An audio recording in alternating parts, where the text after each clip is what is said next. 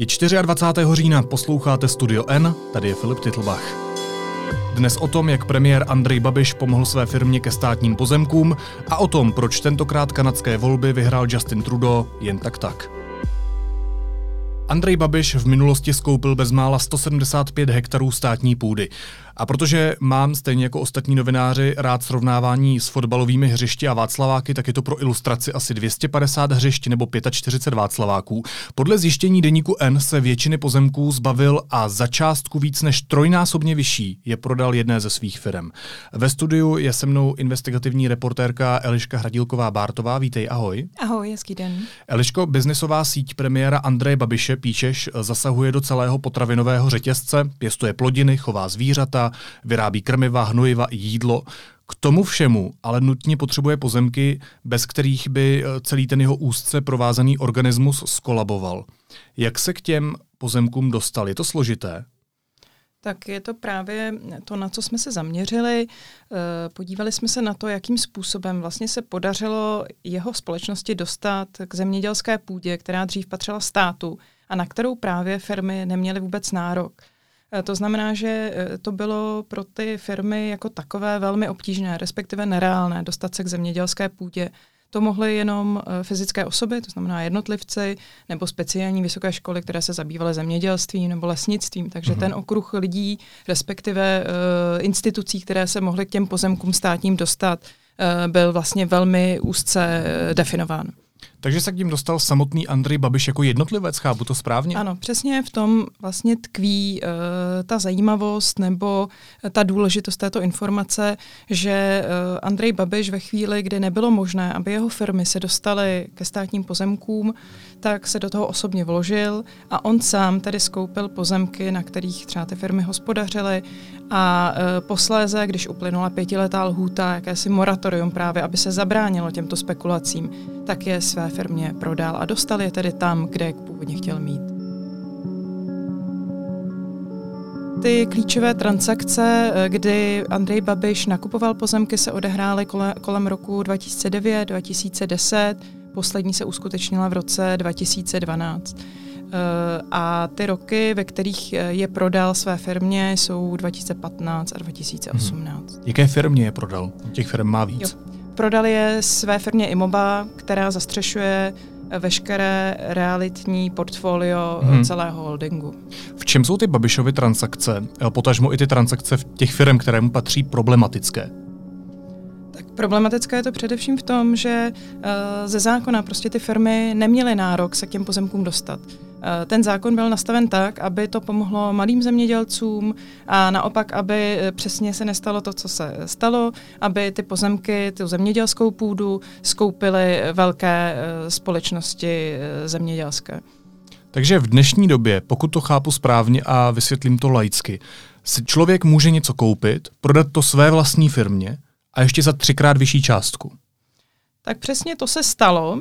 Takže to lze. Eh, to lze eh, a oni potom se ty zákony upravili. Nicméně v té době, kdy Andrej Babiš tu půdu kupoval, tak prostě platilo tohleto pravidlo, že ty firmy se k těm pozemkům, k té státní půdě nemohly dostat. Proto jediná cesta byla vložit se do toho, co by, co by fyzická osoba. Teď už ty pravidla jsou, jsou samozřejmě jiná a ta půda už je de facto rozprodána, ale ten hlavní problém spočívá v tomhle tom, že v podstatě Andrej Babiš podobně jako vlastně u Čapího hnízda našel fígl, eh, jakým způsobem vlastně se dostat k něčemu, k čemu by se eh, správně dostat vůbec jeho firmy neměly. Je ten fígl nezákonný? To si netroufám tvrdit. Myslím si, že i podobně jako u toho Čapího hnízda, on splnil ty zákonné povinnosti. Dá se říct, že eh, je to obcházení zákona, hmm. nebo využití, využití prostě eh, těch mezer, které tam byly. Možná by mě ještě zajímalo, jestli jsou nějaké další analogie eh, s tou kauzou Čapí hnízdo, protože ty v tom textu píšeš, že právě ta Babišova strategie z pozemky v některých ohledech tuhle kauzu může připomínat, respektive ten postup. Hmm. Tak určitě ta paralela je v tom, že uh, vlastně stejně jako u Čapího hnízda, tak v případě těchto pozemků eh, prostě něco nešlo. Eh, v případě Čapího hnízda eh, Agrofert nemohl získat dotaci, protože nebyl malý podnikem. V tomto případě jeho firmy nemohly získat pozemky, hmm. protože na ně neměly ze zákona nárok.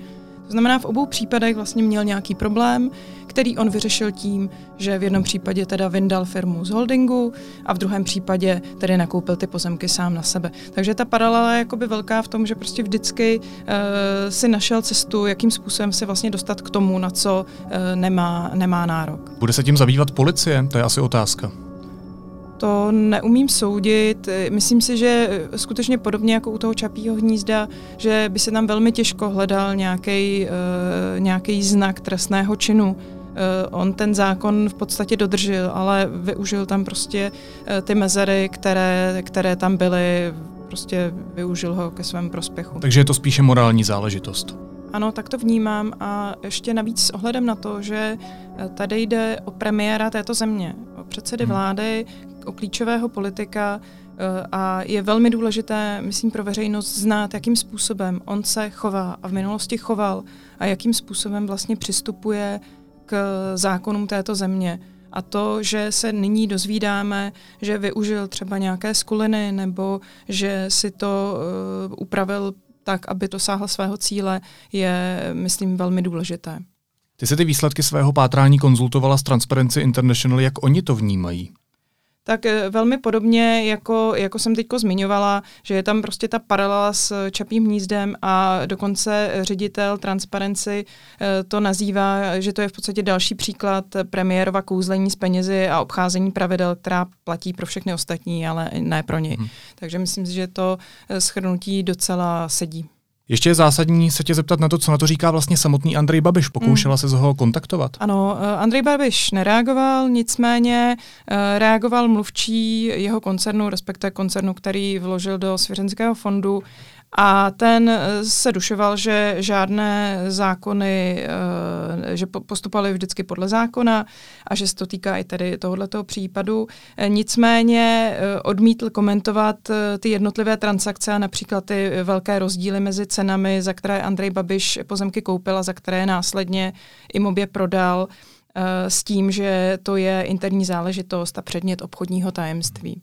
Protože v tomhle podcastu nerozkrýváme jenom eh, morální dilemata, ale taky zákulisí novinářské práce, tak možná ještě taková profesní, respektive osobní otázka. Zajímalo by mě, jak se k tomu dostala, jak si eh, na tuhle kauzu přišla tak vlastně eh, stejně jako u, u řady jiných, eh, jako v podstatě náhodou, protože jsem rozkrývala jiný případ a říkala jsem si, že vlastně se podívám na to, jak eh, je to s Andrejem Babišem, jaké pozemky vlastní on v tuto chvíli a nesedělo mi to s údaji, které jsem měla, které jsem si sbírala už před lety. Říkala jsem si, že tam je nějaký rozdíl v těch pozemcích, mm-hmm. které vlastně před lety a které vlastní nyní. Říkala jsem si, že se podívám na to, co se tedy s těmi pozemky stalo.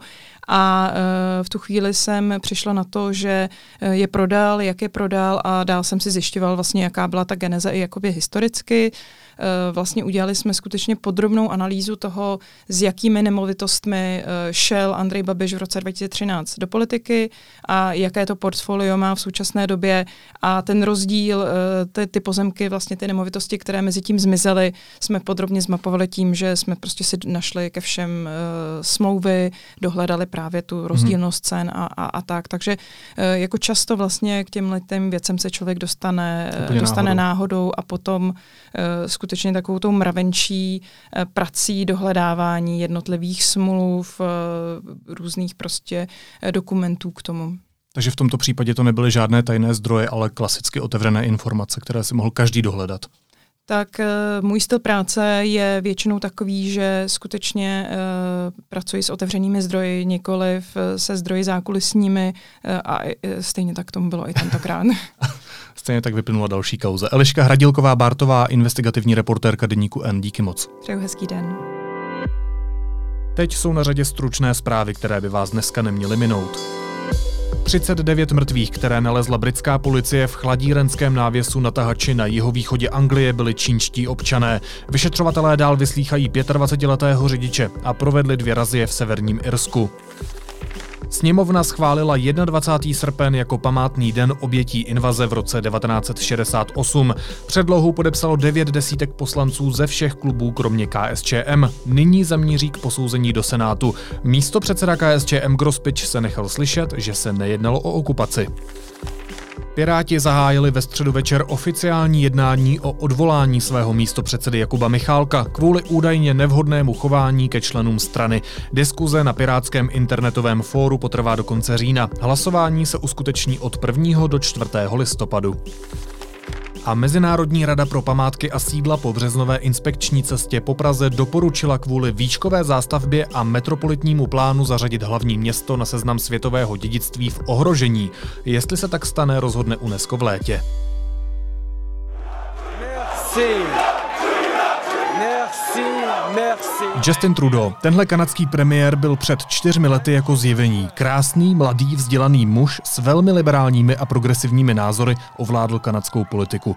Se svojí liberální stranou do jejího čela usedl jen dva roky předtím vyhodil dosavadní konzervativní stranu od moci. Sunny ways, my friends, sunny ways. This is what positive politics Jenže teď, po čtyřech letech, to nemělo tak jednoduché. Jeho vítězství vůbec nebylo jednoznačné. Budeme si o tom povídat s redaktorkou Janou Ciglerovou. Vítej, ahoj. Ahoj. Uh, Jení, jak tedy v posledních volbách Justin Trudeau dopadl? Tak on sice vyhrál, ale nezískal většinu a tím pádem ho čeká eh, náročné koaliční jednání, kde bude muset vyjednat si vlastně podmínky toho, za kterých uzavře koalici s některou z těch hmm. dalších stran. Eh, v Kanadě se rozhoduje mezi třemi, čtyřmi stranami. Eh, tam vlastně bylo takovým mírným překvapením to, že se znovu k moci vlastně přihlásila strana Bloc Quebec, která chce odtržení Quebecu.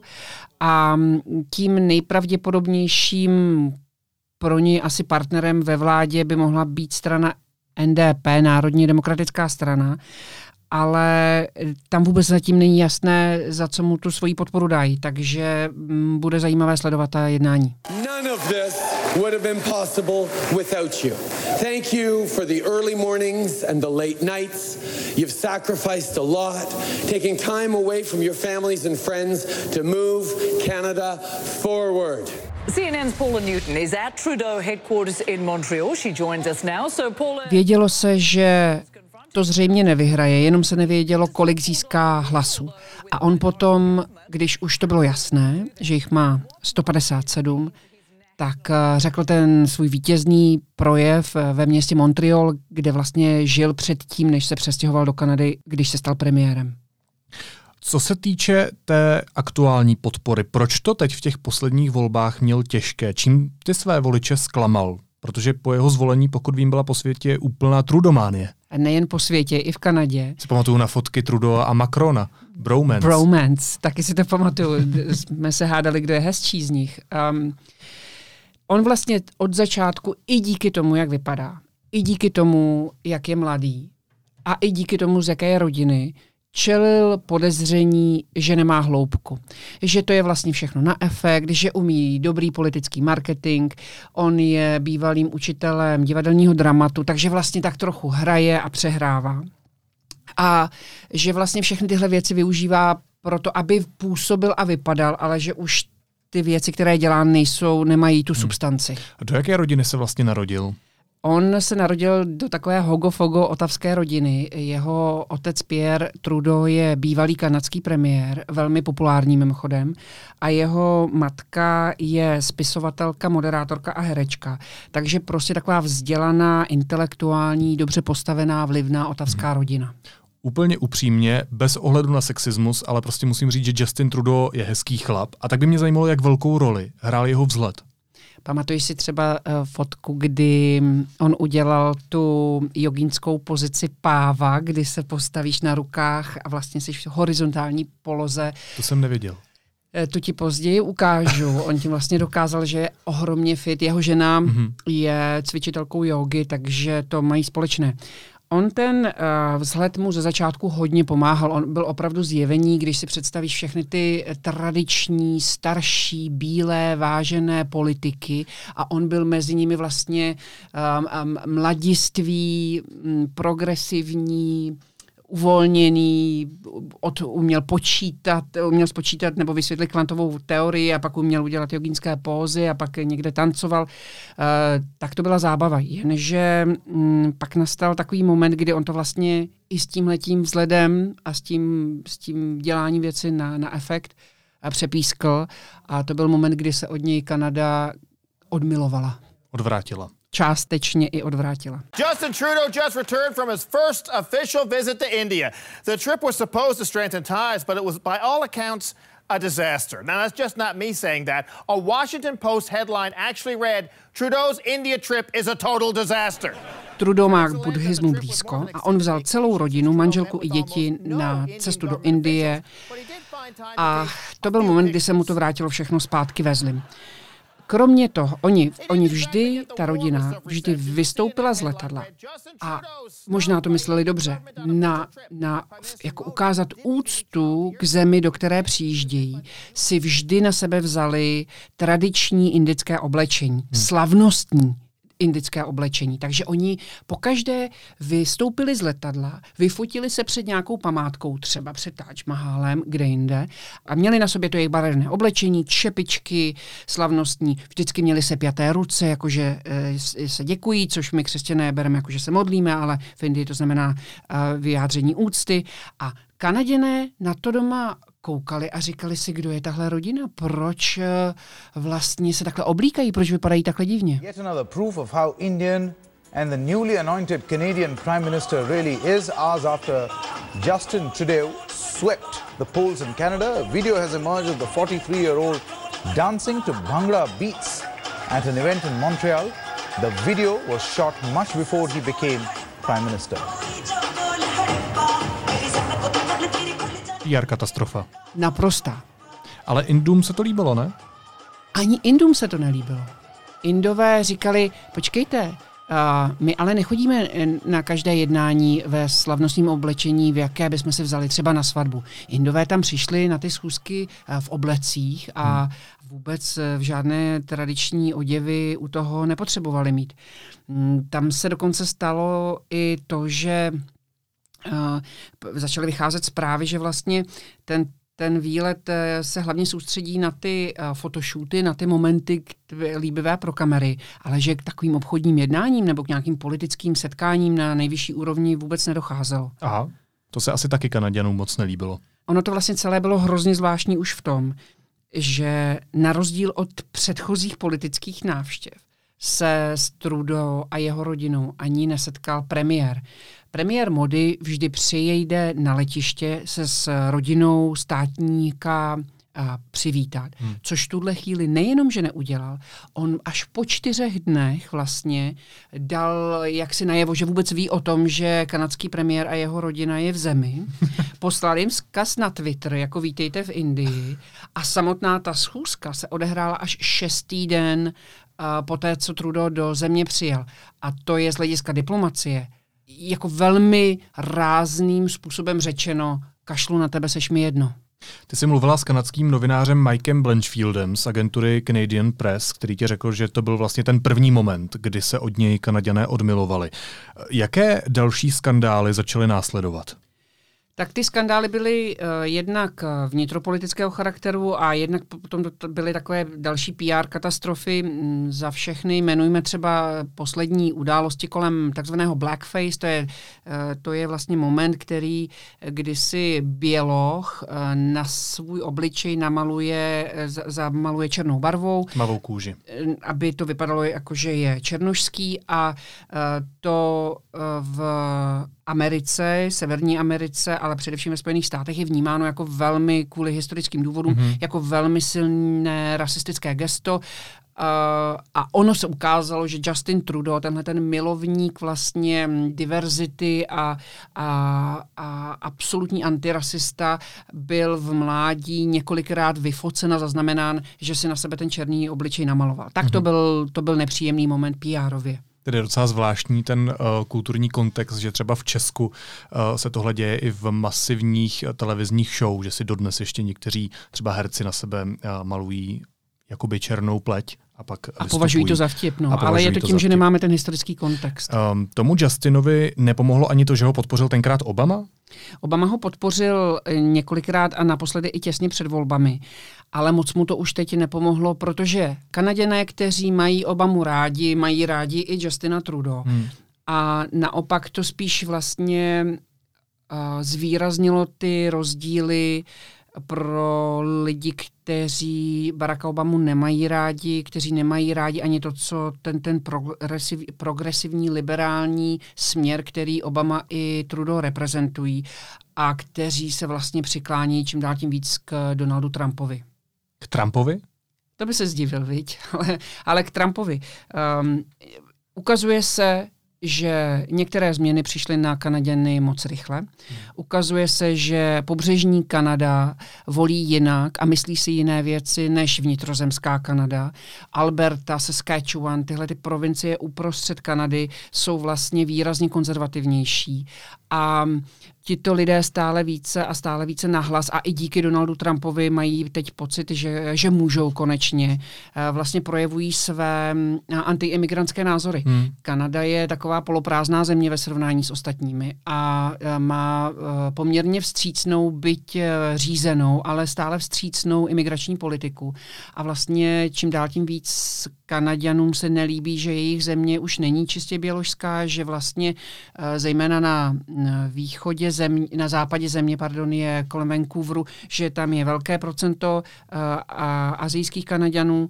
To se jim nelíbí a Donald Trump je pro ně uh, člověkem, který jim umožnil to říkat nahlas a podle toho volit. Tady není asi úplným překvapením, že Donald Trump je úplným opakem Justina Trudeau.